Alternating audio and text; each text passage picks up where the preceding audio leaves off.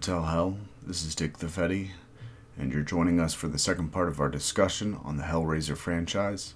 Tonight, we'll be discussing films 4 through 8, and then film 10 as well. Uh, we hope you guys enjoy the second part of our Hellraiser discussion. We certainly enjoyed having it. Now, on with the show. So that's that's they they said, you know what though, this cow still has milk. We're gonna make a fourth film, and we're also gonna put it in theaters. We're gonna milk this cow until it's fucking dead. Yeah, and these these uh, still had some. Um, this had quote unquote major involvement from Clive Barker. Um, all of these films, Whatever that means. still had some information taken from the book series, but Yeah, from what I understand about the books is that it is much more there's a larger play into the whole hierarchy of hell and the different Cenobites and how hell works. yeah, And obviously they're not gonna you know, they didn't want to put that in any of the movies really. yeah. Well, because making filming stuff in hell just means you're gonna have a movie that looks like shit for every time Yeah. in hell. Uh, typically, so I'm gonna read. So this is the Wikipedia plot description for Bloodline? Bloodline because this movie I love this. I think is most well known as the Adam Scott Hellraiser, which I is fair. movie. He's not in it a ton, but he's in it enough, and I, it's just listen to this plot description. This is this is no shit the plot of this movie. In 2127, Dr. Paul Merchant, an engineer, seals himself in a room aboard the Minos, a space station that he designed. As armed guards attempt to break through the door, Merchant manipulates a robot into solving the lament configuration, which is the box, destroying the robot in the process. The guard breaks through the door and apprehend Merchant, who agrees to explain his motivations to their leader, Rimmer, which is an unfortunate name. the film flashes back to Paris, France, 1796. Dr. Merchant's ancestor, Philip Le Marchand, Marchand, Le, Le Marchand, a French toy maker, makes the lament configuration on commission from the libertine aristocrat Duc de l'Ile, Ile- Duc, Duc de Lis, Lisle, Duc l'Isle. It would be the French, wouldn't it? Yeah, I don't know. Uh, we're gonna call him Duck Island for the aristocrat. Duck Island. Unbeknownst to Le Marchand, Duck Island specifications for the box make it a portal to hell. I think that the duck is not Adam Scott, but a different guy. Adam Scott was the The duck's assistant. yes. Okay. So, upon delivering the box to the Duck Island, Le Marchand watches as he and his assistant, Jacques, which is Adam Scott, Yeah. sacrifice a peasant girl and use her flayed off skin to summon a demon, Angelique, through the box. Le Marchand runs home in terror, where he begins working on blueprints for a second box which will neutralize the effects of the first. Returning to Duck Island's mansion to steal the box, Le Marchand discovers that Jacques has killed Duck Island and taken control over Angelique, who agrees to be his slave so long as he does not impede the wishes of hell. The pair, the pair kill Le Marchand, and Jacques informs him that his bloodline is now cursed for helping to open a portal to hell. In 1996, Le Marchand's descendant, John Merchant, has built a skyscraper in Manhattan that resembles the Lament configuration. Seeing an article on the building in a magazine, Angelique asks Jock to take her to the United States so that she can confront him. When Jock in- denies her request, Angelique kills him as Merchant poses a threat to hell. Angelique travels to the United States where she fails to seduce Merchant. Discovering the lament configuration in the building's foundation, Angelique tricks a security guard into solving it, which summons Pinhead. The two immediately clash as Pinhead represents a shift in the ideologies of hell, which she left behind 200 years ago. While Angelique believes in corrupting people through temptation, Pinhead is fanatically devoted to pain and suffering. Despite their conflicting views, the pair forge an uneasy alliance to kill Merchant before he can complete the Elysium fi- configuration, an anti-lament configuration that creates perpetual light and would serve to permanently close off all gateways to hell. Angelique and Pinhead initially collaborate to corrupt Merchant, but Pinhead grows tired of Angelique's seductive techniques and threatens to kill Merchant's wife and child. Having grown accustomed to a decadent life on Earth, Angelique wants no part of Hell's new fan- fanatical austerity, and she intends to force Merchant to activate the Elysium configuration and destroy Hell, thus freeing her from its imperatives. However, Merchant's flawed prototype fails. Pinhead kills Merchant, and his wife opens Angelique's lament configuration, sending Pinhead and Angelique back to Hell. In 2127, Rimmer disbelieves Dr. Merchant's story and has him locked away. However, Pinhead and his followers, now including an enslaved Angelique, have already been freed after Merchant opened the box.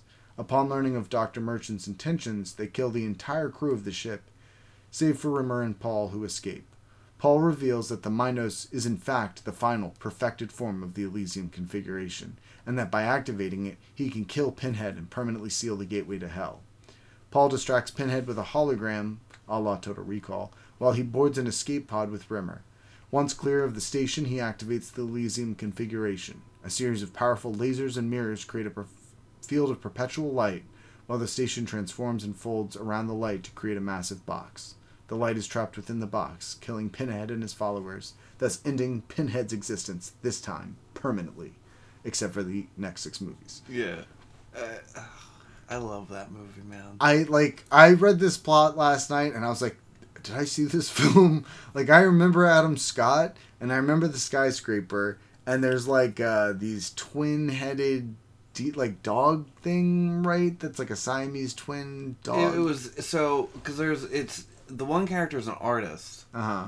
and there's this art gallery that's going on there and he's trying to like he's creating and he like starts to create whatever the other the outside the the anti The configuration Elysium configuration. I think Yeah, if I remember is, correctly and the two guards they're two right. identical twin guards That's right. There's like a drum and their head gets like twisted around it Yeah, it's so goofy. I love it. Because, I, mean, like, the balls it takes. And also, I don't know if you have this in your notes. This is an Alan Smithee movie. Yeah. Which, if you guys don't know, Alan Smithee is a pseudonym used by directors who either have the project taken away from them or don't want to be associated with it anymore. Yeah. I think that um I think David Lynch's Dune was originally Alan Smithee, wasn't it? I don't know. I'm pretty sure that it was, and then later I think he got reattached. But yeah, so Kevin Yagher was the original director. He did this whole movie, and then Weinstein was like, "No, different and more," and I want a happy ending, and he was like, "I'm just done." And so the movie, he sees the final movie and was like, "I'd take me off. I'm Take not this. doing I don't want my name on this. Yeah, I mean, as 90s as Hell World is, which is the most 90s, this is pretty close, which makes sense. This is 96. I mean, this is the middle of it, but it's Hell Hell Hell on Earth looks like shit, but it's not the worst movie I've ever seen. This movie looks like a joke. Like it's like it it's cartoony. You know, what I mean? And maybe that's why I love it. yeah, it's so it's like a sci-fi kind of a movie, not in the sense of it's intentionally stupid and silly. It's not an asylum film kind of a thing, but it's like what sci-fi channel films used to be like before asylum films were such a big deal. Yeah. Where it was like they played it straight, but they looked like trash and everybody was bad. And I mean, Adam Scott is adorable and wonderful in it, and it's so fun to see him in this early evil role.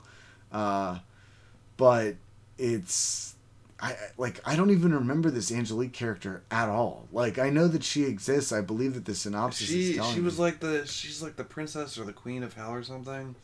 sure. I yeah, mean, she's royalty. yeah, I believe you, but I just I I'm not so sure.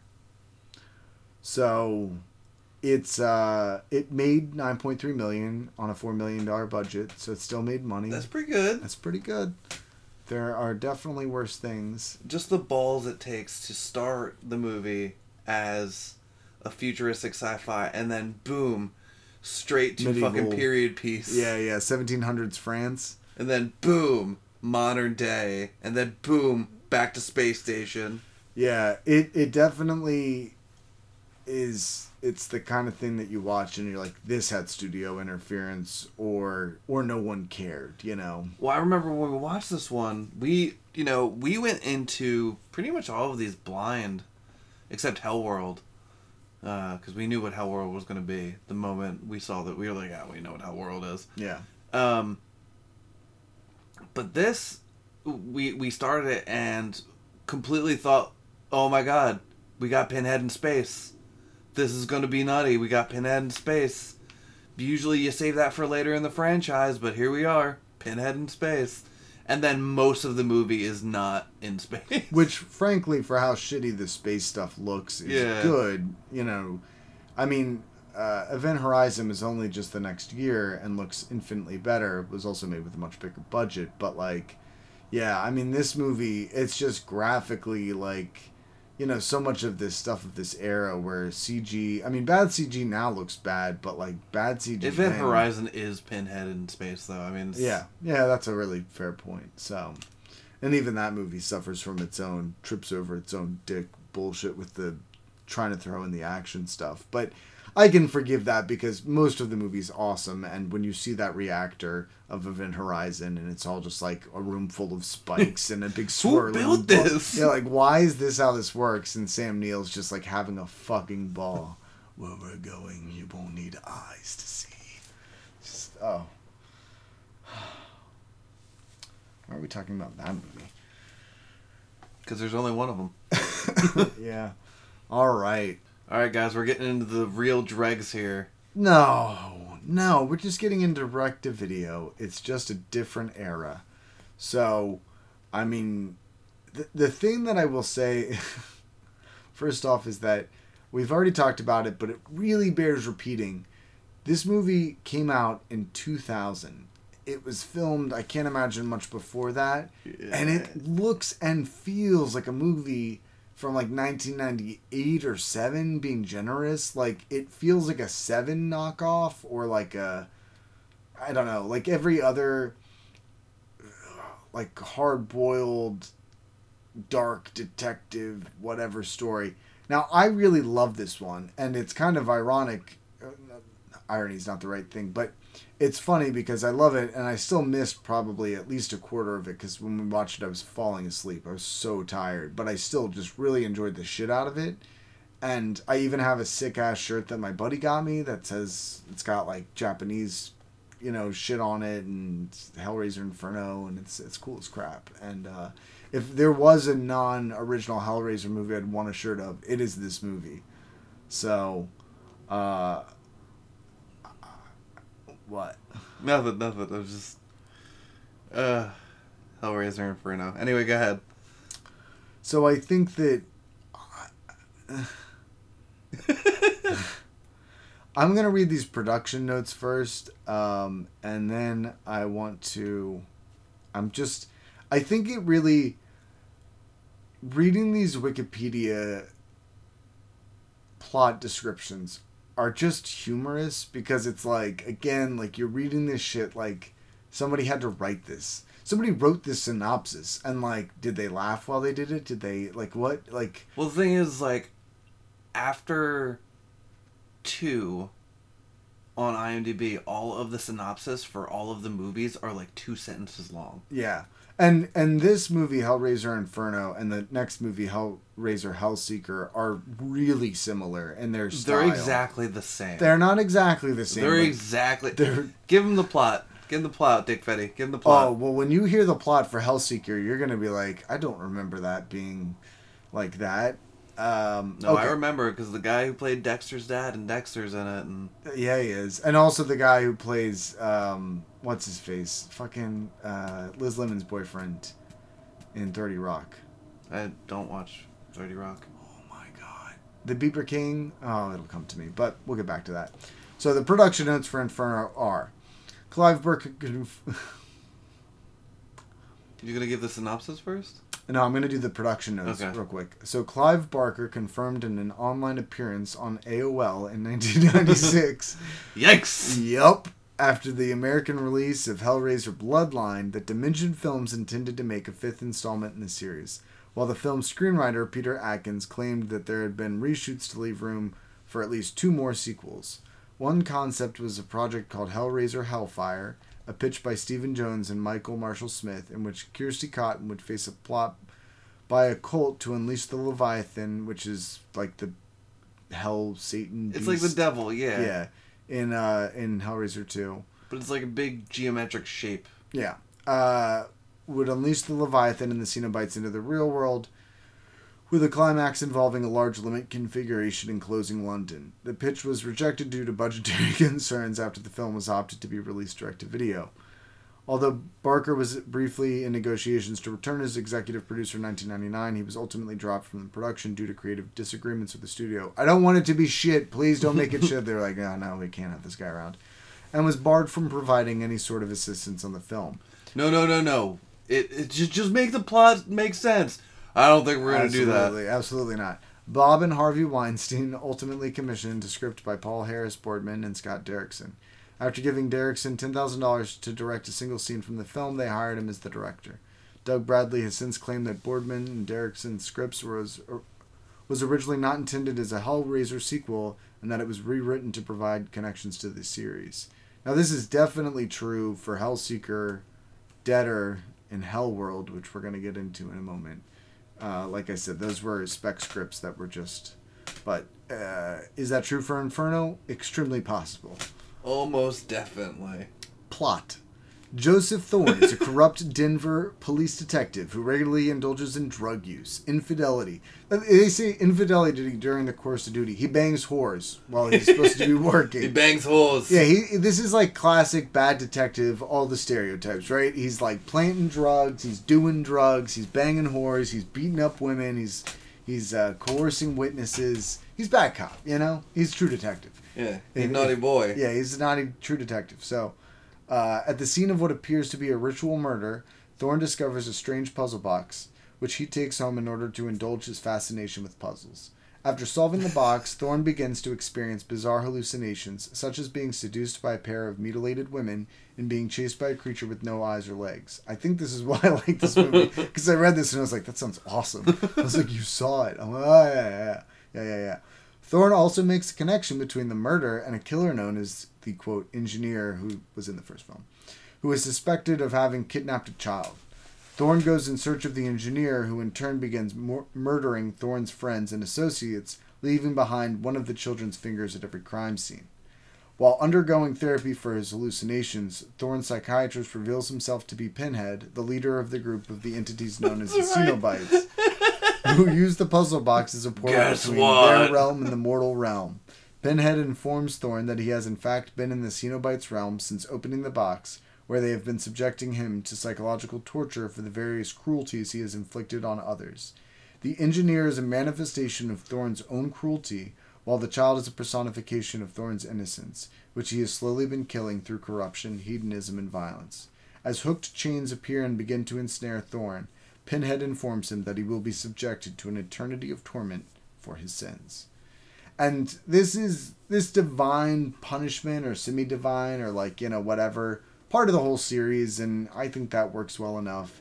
It- I but didn't you call it? I feel like you called it halfway in the movie. We're like, "This is all fucking dream. Yeah. This is a fucking dream. I'm gonna Yeah. hate this movie." Yeah. And then it got over, and you're like, "This is fucking bullshit." Because that's my I that is my most hated movie trope. Yeah. Where you get to the end of it and you're like, none of it was real. And Yeah. like, Shut the fuck up. Except for sometimes in this film series, like, it- it's fun. if given to the right director, right? Like Sure. just the whole like his friends getting killed, leaving a child's finger at the scene of the murder. Like give that to David Fincher, make good movie, Sure. make good movie. And they're like, you know what? What if we jam a whole bunch of fucking Cenobites up in that shit? Yeah. But they don't really. I mean, that was the thing I remember about Inferno was that there's really very few Cenobites. Yeah. It's part of what makes it like feel so clearly like this would have just been a shitty movie about a cop who like, you know, he's at a crime scene, gets shot in the head, and then like he's having a coma, and but instead is like oh, losing his mind trying to track this guy down or whatever. It could have so been something like that, but instead they were like, Instead, we got therapist, Hellraiser in it. therapist Pinhead. yeah, which was pretty good. and also very dumb.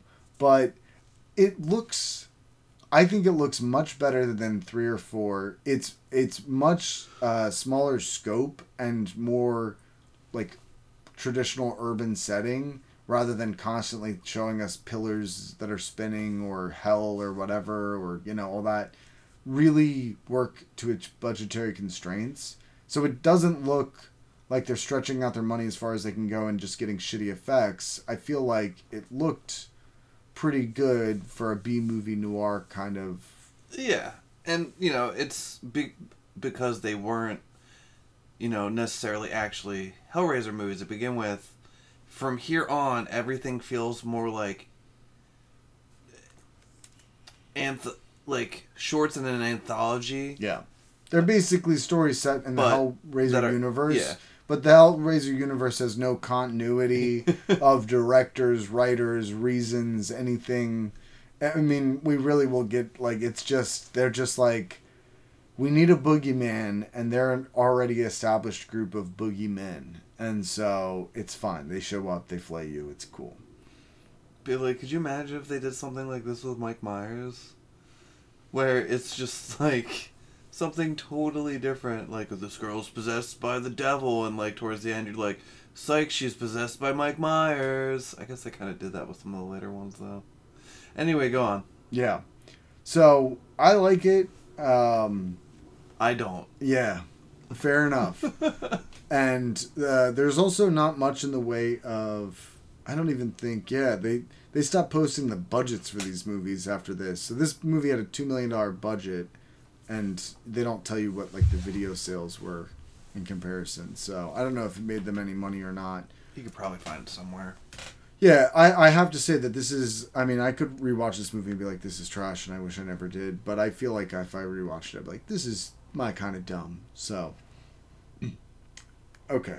Then we get to Hellraiser Hellseeker, which this movie. So the last one was came out in 2000, but it felt like it was from 1996. This movie comes out in 2002 and feels like it's definitely like a 1988, 1998, 1999, like having that post Matrix kind of stylizations to it. Oh yeah. Dennis. Dennis is the character's name of Liz Lemon. And he's the guy who's in the, the insurance commercials and he used to be in Oz. Um, his name is, let's see, Dean Winters. So, yeah, if you saw him, you'd know him. That's the actor's name. Uh, is there even production to tell you? Oh, yes. Okay. So I think I think we have our format, and I'm just gonna do a little production Yeah, notes, the and, and then we're gonna read these fucking plots, and you're gonna tell me if is this a movie we watched? Is this a real movie? okay. Hellraiser Hellseeker, also known as Hellraiser Six Hellseeker. Oh jeez, is directed by Rick Bota and written by Carl It's a fucking mouthful. Dupree and Tim Day. Uh, it features the return of Kirsty Cotton, the heroine from Hellraiser and Hellraiser 2. And while Clive Barker was not part of the uh, production team, he did give input into the last act of the film. And this Please stop. and this is the last film. Stop doing This this. is the last film he had any input on. After that, he was like, "Just fucking pay me." I'd So- rather go back to sex work. Writer Michael Lent gained attention for a spec script that he had written, was invited by the Weinstein brothers to pitch on the fifth installment of the Hellraiser franchise. Lent's story, The Hellseeker, began with, well, this is the sixth movie in the franchise, but whatever, with a fire at a remote radio station. Oh, yeah. Anyways, there's a really dumb spec script that basically none of it turns into what they get. Uh, the script goes through a shitload of drafts. Uh, different executive producers come and go. They all get fired. There's a bunch of shifting at dimensions, and eventually they wind up with an entirely new script. So this original script is uh, not even um, has nothing to do with anything. So, at Bota's suggestion, who was the director, the script was rewritten to include the film's first protagonist, Kirsty Cotton, who had been absent from the series since a cameo in the third film. Although it initially appeared Ashley Lawrence would not be able to reprise the role, uh, Doug Bradley, who plays Pinhead, informed her about it and said, you know, come on, do it. And she was like, I need money. We all need to get paid. And so she showed up. And then uh, the director showed a work print of the film to Clive Barker. He gave some notes. They made some changes, and Less shit. apparently Doug Bradley had some hand in what the movie was gonna, what the script was gonna do, and the story was gonna do at the end, and they changed that. Barker basically overwrote what he did, but anywho, this is the plot. you think Inferno sounds dumb? That movie is a fucking gem. This shit is just. But it's got Kirsty. It does have Kirsty, and she is hot. Did we mention that? She's Yeah, like she's such a very- cutie pie. Very hot. And I would say more. She's she's very attractive, but she's got like more of a cute energy. And I liked her char- I liked the way they wrote her in this movie. I'm just gonna say it Okay. there. Yeah. Trevor Gooden survives a car accident that Gooden. apparently killed his wife, Kirsty Cotton Gooden, when their car plunged off a bridge into the river below. Fucking piece of shit. Trevor manages to escape with his life, but even though the police divers find both car doors open, there is no sign of Kirsty. One month later, Trevor wakes up in a hospital and realizes that his wife is missing, but because of a head injury, his memory is uncertain and he cannot distinguish between fantasy and reality. Trevor finds himself the prime suspect in a murder case and has n- numerous encounters with homicide detectives Givens and Lang. Many strange events befall him, including experiencing various hallucinations and several important events turning out to be just figments of his imagination. This sounds so familiar. Trevor also witnesses his friend Brett commit suicide. Eventually, Trevor is summoned to the police station and taken to the basement by Detective Lang in order to identify a body. There it is revealed that Givens and Lang are actually a single monstrous creature with two different heads. Trevor runs away from them and enters a morgue.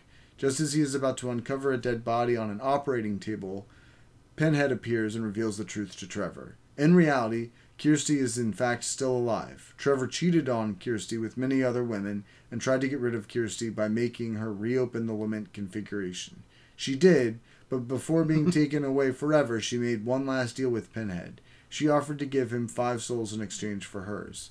She killed three of Trevor's mistresses and his friend Brett, who was conspiring to kill her for her fortune. Trevor is in shock by the revelation and takes the covers off the body of the operating table, believing it to be Kirsty. The person on the table is not Kirsty, but it's in fact him. He is the fifth soul, and this entire time he's been in hell, living in limbo, Oh that's my god! It was all a dream. trying to rediscover his past and piece his life back together was his punishment for his disloyalty to his wife and his inability to accept who he truly was. It seems that she pinned all of the murders on Trevor and shot Trevor through the head while he was driving, leading him to crash the car into the river, making his death appear a suicide. Not really sure about all that. Just driving along and cap yourself. This seems like two very different activities. The film ends with Kirsty walking away from the car crash scene with the limit configuration in her hand. Oh, never to be seen again. Yeah, I remember it was like we were watching it, and it was like we just kept trying to guess where the movie was going, and it was like it has to be dumber than that. It's got to be dumber, but like you just never, you can't believe. We just how- can't believe it's another "He's been dead this whole time" movie. Like we can't. They wouldn't do that to us twice, right? No, Wrong. wrong, wrong. You got anything more to say about Hellseeker I liked this one better. than Inferno? Because you're a piece of shit. I just like that Christy was back and she turned out to be evil. Yeah, I mean, I think that the general consensus with this film is that people prefer it over Inferno, but those people are, are all obviously wrong. So, uh, if I'm gonna have, Uh-huh. I'd rather have a coke snorting detective than fucking Dennis from Thirty Rock. So I just remember him riding a bus. I don't need that in my movie. Fuck buses. Dick Fetty takes a stance on Motel Hell. I used to like bus, but now don't Now. I hate bus. Bus is racist. Okay. We're getting we're in the home stretch now. It's the dumbness is coming to a close. We only have two more to talk about because the last film in the series we haven't seen yet, so we can That's only give a brief synopsis. Oh Lord, Hellraiser, Deader, which Boo!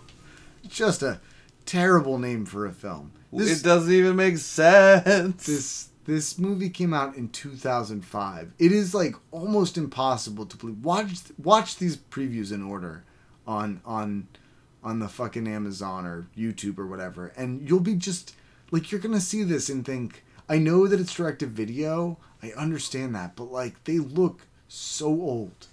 Okay. The it was directed by Rick Bota, who directed the previous film. The script was re- written by Neal Marshall Stevens. Uh, it was unrelated spec script and retreated to make it into a Hellraiser film. It was filmed on location in 2002 in Romania and only had a few private screenings before being released straight to video three years later. So the film is based on Neal Marshall Stevens' spec script Deader, which was submitted to Dimension Films in 2000 during the production of his script 13 Ghosts and had been planned to be produced by Stan Winston. As in the final film, it entailed a newspaper reporter being sent to Romania to cover an underground cult who have discovered the secret of immortality and had gained contact with an otherworldly dimension, but did not feature connections to the Hellraiser series. Although Tim Day had wanted to write a direct sequel to Hellraiser Hellseeker featuring a final conflict between Pinhead and Kirsty, Bob Weinstein directed him to rewrite Deader into a Hellraiser sequel similar in tone to the Japanese horror films Ring and Pulse. After a brief delay, after a brief delay during the production of the 2006 American remake of Pulse, work on Deader resumed. Boo!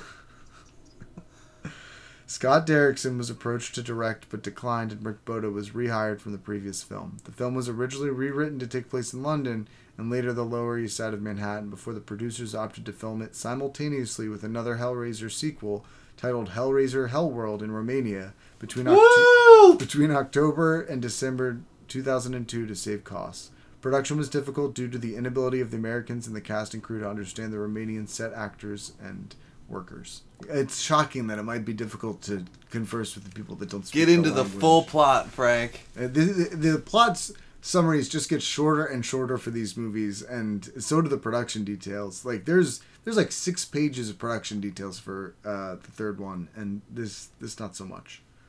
Okay. Don't worry, guys. This one, this is this is one that saves the series. Reporter Amy Klein is sent to Bucharest at the behest of her boss Charles to investigate a videotape depicting the ritualistic murder and subsequent reanimation of a member of a cult calling themselves the Deaders. I kind of remember this now. Yeah. It's like Yeah. you know, yeah, Yeah. They have like a found footage movie that they watch of yeah. it. and- So that's you got your ring influence right there, and then I guess Pulse because the movie's fucking awful. It looks like shit. Oh. Amy tracks down the return address of the tape and discovers the corpse of its sender, Marla, holding the lament configuration. She returns to her hotel and opens the box, triggering an apparent dream in which she summons Pinhead. Amy delves into the Bucharest subculture and meets Joey, who, warned, who warns her about the Deaders and notices that Amy has a self destructive thing. Amy pursues leads, ultimately tracking down Winter Le LeMarchand, the leader of the cult. Winter, as the descendant of the toy maker who designed the puzzle box, believes he is destined to access the realm of the Cenobites and become really their getting that shoehorn in there. Oh yeah. Unable to open the box himself, Winter believes that only an individual exhibiting trauma-induced nihilism can open the box. That's a sentence that you had to hear. To this end, he founded the Deaders and attracted emotionally vulnerable followers so that he could kill them and reanimate them. Winter does this to Amy, resulting in her experiencing an extended waking dream in which she relives her father's physical and sexual abuse and her subsequent murder of him as a oh child. yeah. I remember how dark that got real quick. Yeah, there like there's a part in this film early on where she's on a subway train and then like they get to the last car and it's just like a bunch of like pseudo Cenobite like nudity like rave party and I was like this is cool I guess and then yeah and then it's like oh her getting raped by her dad and I was like this movie fucking sucks. This is no longer fun. Coming back to the living world, Amy successfully opens the box and summons the Cenobites. Pinhead expresses disdain for Winter and his family, denying that any mortal could ever control the Cenobites. Ethan Winters. So who's that? That's from uh Right, Resident Evil. yeah. He proceeds to slaughter the Deaders before indicating to Amy that she is now indebted to them by opening the box, saying that her father has been waiting for her in hell. Rather than be taken, Amy kills herself, resulting in the box closing and sending out an electrical charge that banishes the Cenobites back to hell and causes the debtor's compound to explode. Later, Charles, unaware of Amy's whereabouts, assigns a new female journalist to investigate the tape. The film ends with a reporter holding up the puzzle box, which has been recovered from the destroyed compound. Boo! Worst one. Easily the worst one. Maybe even worse. Mm, No. Okay, not the No, worst. The Revelations second is the worst. is easily the worst fucking thing. Uh, yeah. So we, all I can say is like the part where she finds the corpse is kind of a cool setup. I remember there being like a bunch of strings or something. I don't know. Like the the whole movie looked terrible. It did. It looks The set like- design was terrible. yeah. I mean, it was you know shot as cheaply as possible in Romania. So It just sucks because like these spec scripts sound like they could be something cool. yeah, I'm sure there's a million could be something cool spec scripts in fucking Hollywood. Yeah, that's true. They're like churn it out, but um, yeah, it was, it was not good. It was bad. It was my least favorite. And isn't this the one? Like, is this the one where there's the big room? There's like a conveyor belt, like or like meat hooks and all that, or is that Hell World? That just sounds like all of them. No, I know, but I mean, I remember being a room in a big house. But I think that might be Hell World. That's Hell World. is it? That's Hell World. Yeah. Okay. Because they go to. We'll, we'll get there. We'll get there. Yeah. So like. Hell World's my guilty pleasure. Oh no, Hell World's fun. Hell World's fun. So the, and again, like we, I mean, we would watch. We've watched the trailers for these movies so many times before we watch them. We had to like psych ourselves up, be like, oh, all right. Mm-hmm. And then she does what? And Hell World was the one where we kept watching, being like, I can't wait to get to film eight in the Hellraiser franchise, and we weren't disappointed. It was exactly as dumb and as fun as we thought it would be. So, do you have anything to add? No, I fucking hated that movie. Yeah, it was bad. You gotta watch it. Yeah, I guess. So Rick Bota. We didn't know that there wasn't going to be a through line, so Yeah, we're like, what if they add to the lore? They never did. no, Rick Bota uh, comes back. Big Bota. Bota. Uh, for Hellraiser Hellworld, the 2005 British American supernatural horror film, the eighth installment in the Hellraiser series. It's based on a short story called "Dark Can't Breathe" by Joel Soisson. Soisson. That So- sounds like something sauce. different. Yeah. Uh, racist. the film stars Lance Henriksen in the role of the host. Henriksen uh, originally approached to play the role of Frank Cotton in the first film, but turned down uh, the role to star in the vampire thriller Near Dark, which I've never seen, but it's supposed to be great. Yeah, there are actually two decent names in this. One's Lance, Lance Henriksen. The other one is the hottie Witcher himself, Superman all day, every day, Henry Cavill. Oh, yeah. That's right. That's another reason I fucking love this movie. Sure, sure. These are the the production notes for this are quick. I basically already said them. So, uh, it Hellraiser, Deader, and Hellworld were shot uh, side by side in Romania because there was a deal that basically like Romania was like you can shoot you can't shoot one film here for your tax evasion you have to shoot two. So they're like all right, uh, and then the other people like the names in the film were basically there because they were already in Romania shooting other shitty films like Dracula 2 Ascension and Mimic 3 The Sentinel. So um, you know, I guess when in Romania. That was good. So I think we have to explain the preview which basically is girls at home alone, doorbell rings, she's like I don't know, on the internet or maybe she's not. I can't remember exactly, but basically like finally she goes to answer the door and then she's looking through the people and then her boyfriend shows up with the monster mask on or like she opens the door and he's got one on and he tries it's like a false scare, right? Yeah, yeah. He comes in and then he's like, "Oh, did you see the invitation? Blah blah blah." And they're invited to go to this Hell World party for the Hell World video game, which is like basically it's the meta Hellraiser, right? So everybody knows about the Cenobites because it's online and there's like an MMORPG type. It's like New Nightmare. Uh, they like they live within the the world where it is a thing and people know about it. Yeah. And so, but there's like a literal video game based around the Cenobites, and this group of friends has one friend who's so into it, and then he kills himself. and then shortly after that, they all get invited to some party, and I feel like. In my memory, the party's in Romania, but I guess that doesn't make sense. It's probably just down the way. No, no. Well, no, It's they not were in of the another country. country, weren't they? Were they? Hmm. But It felt like they were. Yeah, it but- feels like they were. and we're we're sort of already now just getting into the plot stuff. But like in the preview, they're showing you these graphics on the computer. Oh my god. For it, and it's like it looks like 1998 Flash animation. I'm like, is this fucking Newgrounds? Like it's it's so shitty and so awful. Like first EverQuest kind of thing. And then you read the fucking release date, and it's like, okay, well, it was made three years earlier than it was released. Okay, I guess I get it a little bit. But even for 2002, the movie looks like 1998. It's just so. But it's like that combination of meta, but not. Like, they actually do it in a pretty not awful way. The meta part is, like, pretty minimal. Uh, and just that, like, whole extra layer of, like, MMORPG Hellraiser lifestyle is just so stupid, but it's so good that, yeah, I think we what do the kids lack nowadays? Yeah. MMOs. yeah, so uh should I blow through the plot again? Do it. A group of young people are addicted to playing an online computer game called Hell World, which is based on the Hellraiser series. Adam was so obsessed with the game and ultimately committed suicide after becoming too immersed in the game. This is a poorly written synopsis for a poorly written movie.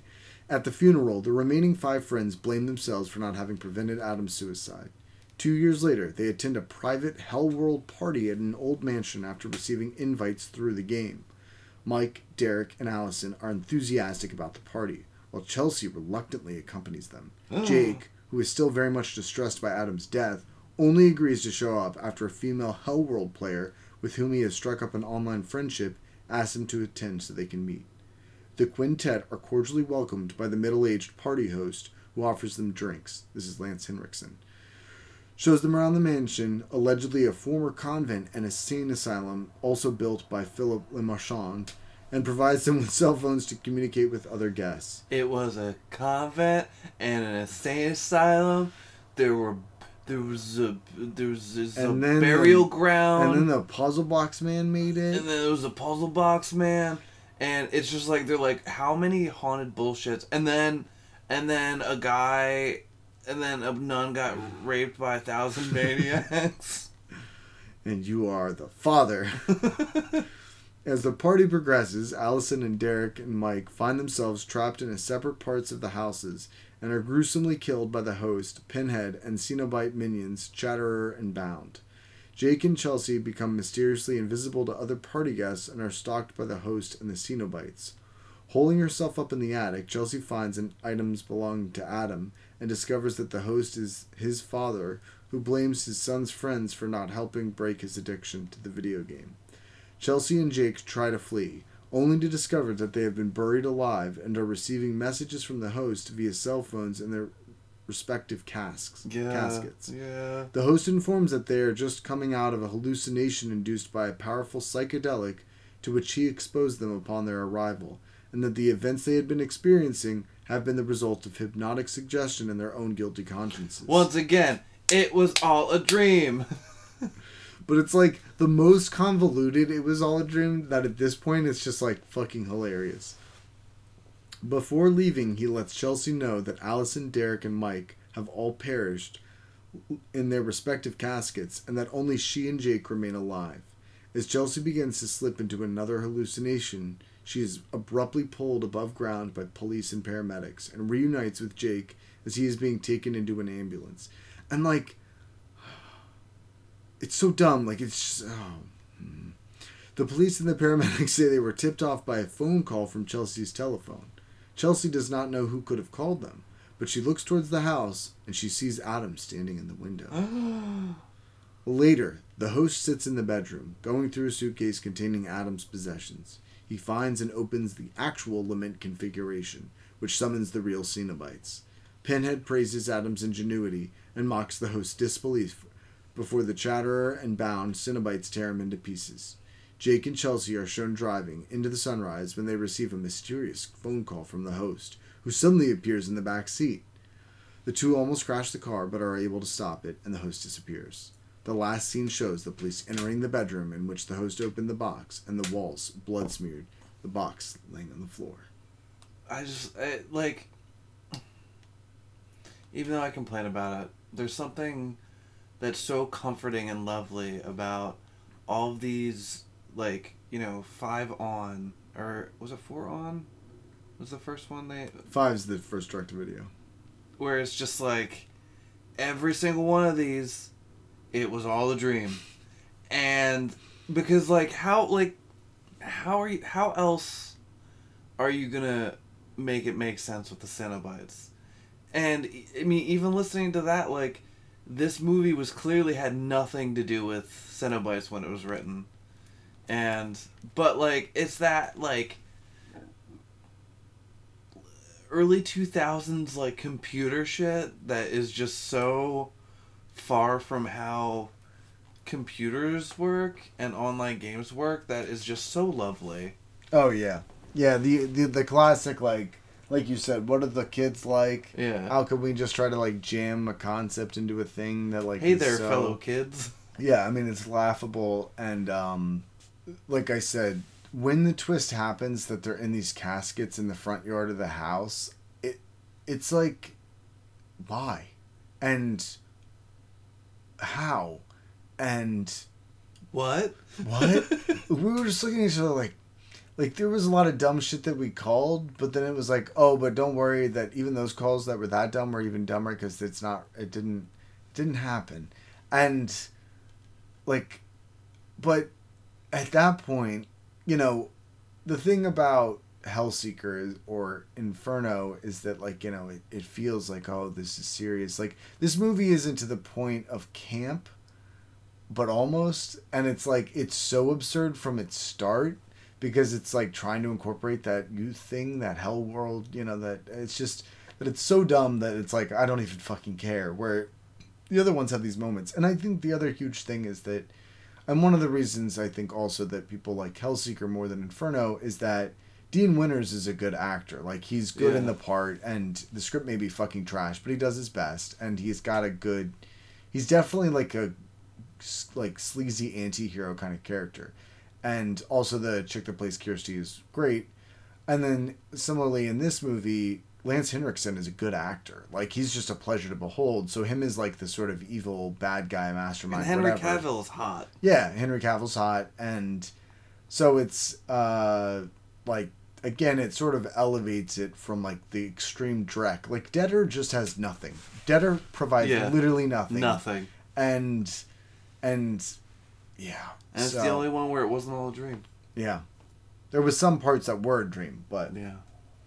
It's just like I think we even made a joke when we watched Hell World about like getting a copy of it and meeting Henry Cavill at a convention and having him fucking sign it. Be like, hey, you remember when you made this you shit? fucking asshole you piece of shit yeah these are the kinds of films that like i mean they weren't they feel like they were direct to vhs and they were they were they were released years after they stopped making vhs's like it's just like yikes this is it's not redbox level but almost Yeah, it's well, if if they didn't have the Hellraiser tag on it, they would have made no money. zero it would have been the shovelware that we get with All Horror today, where Yeah. it's just, you know, digitally edited movie posters and.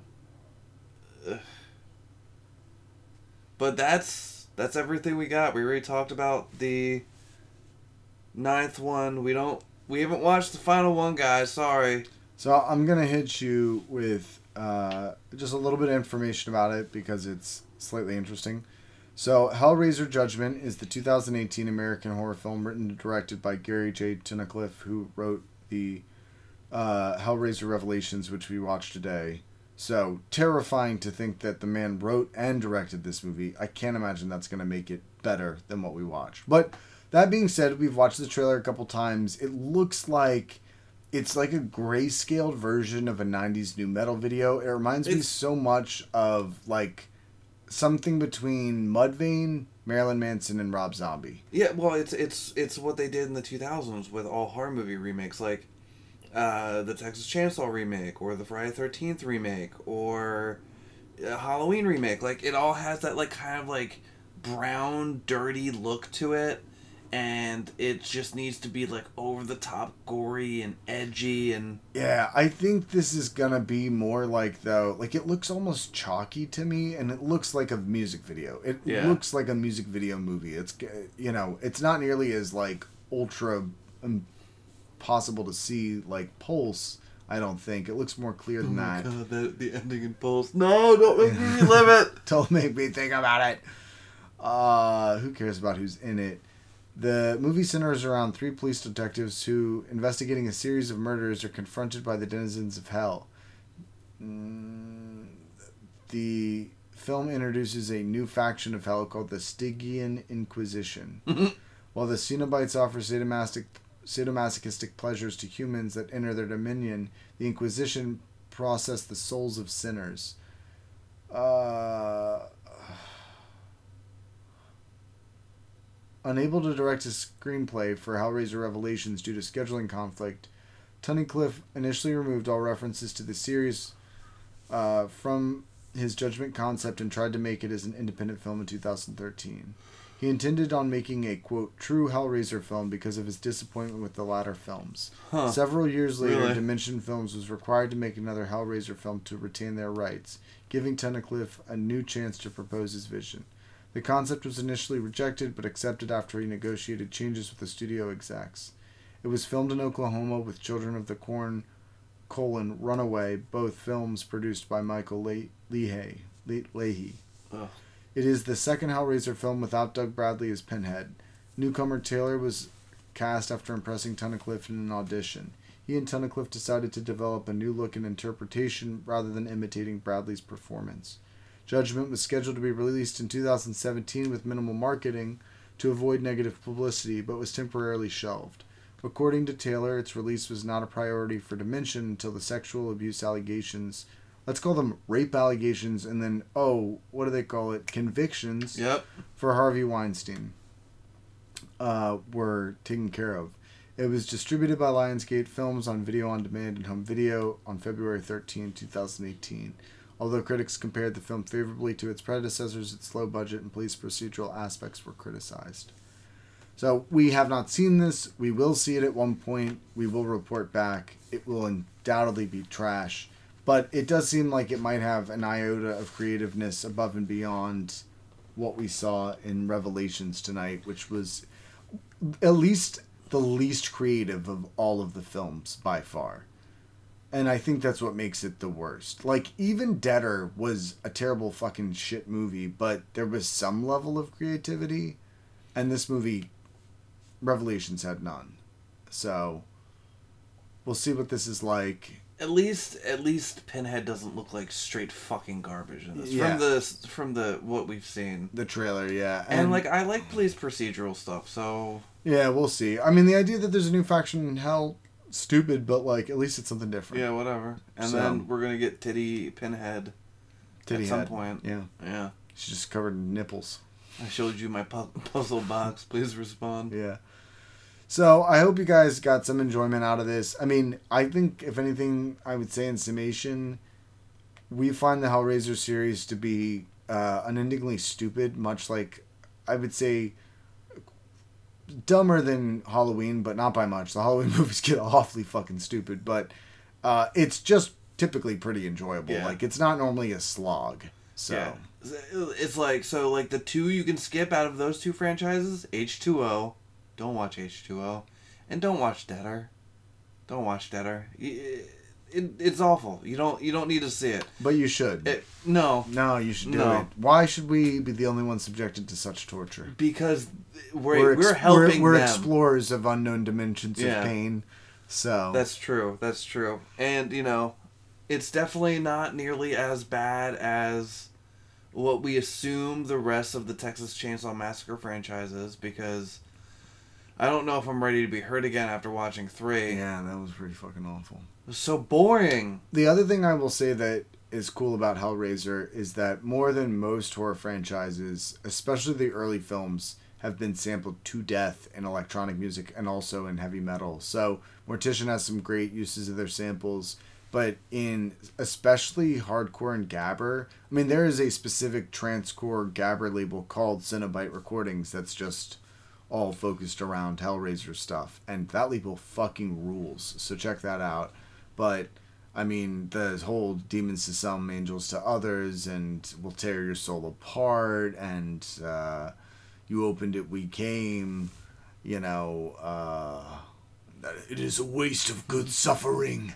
All this stuff is uh, it's just endlessly sampleable. So I, I yelled, uh, "We o- uh, you opened it, we came." The first time my wife took off my pants. yeah, sure.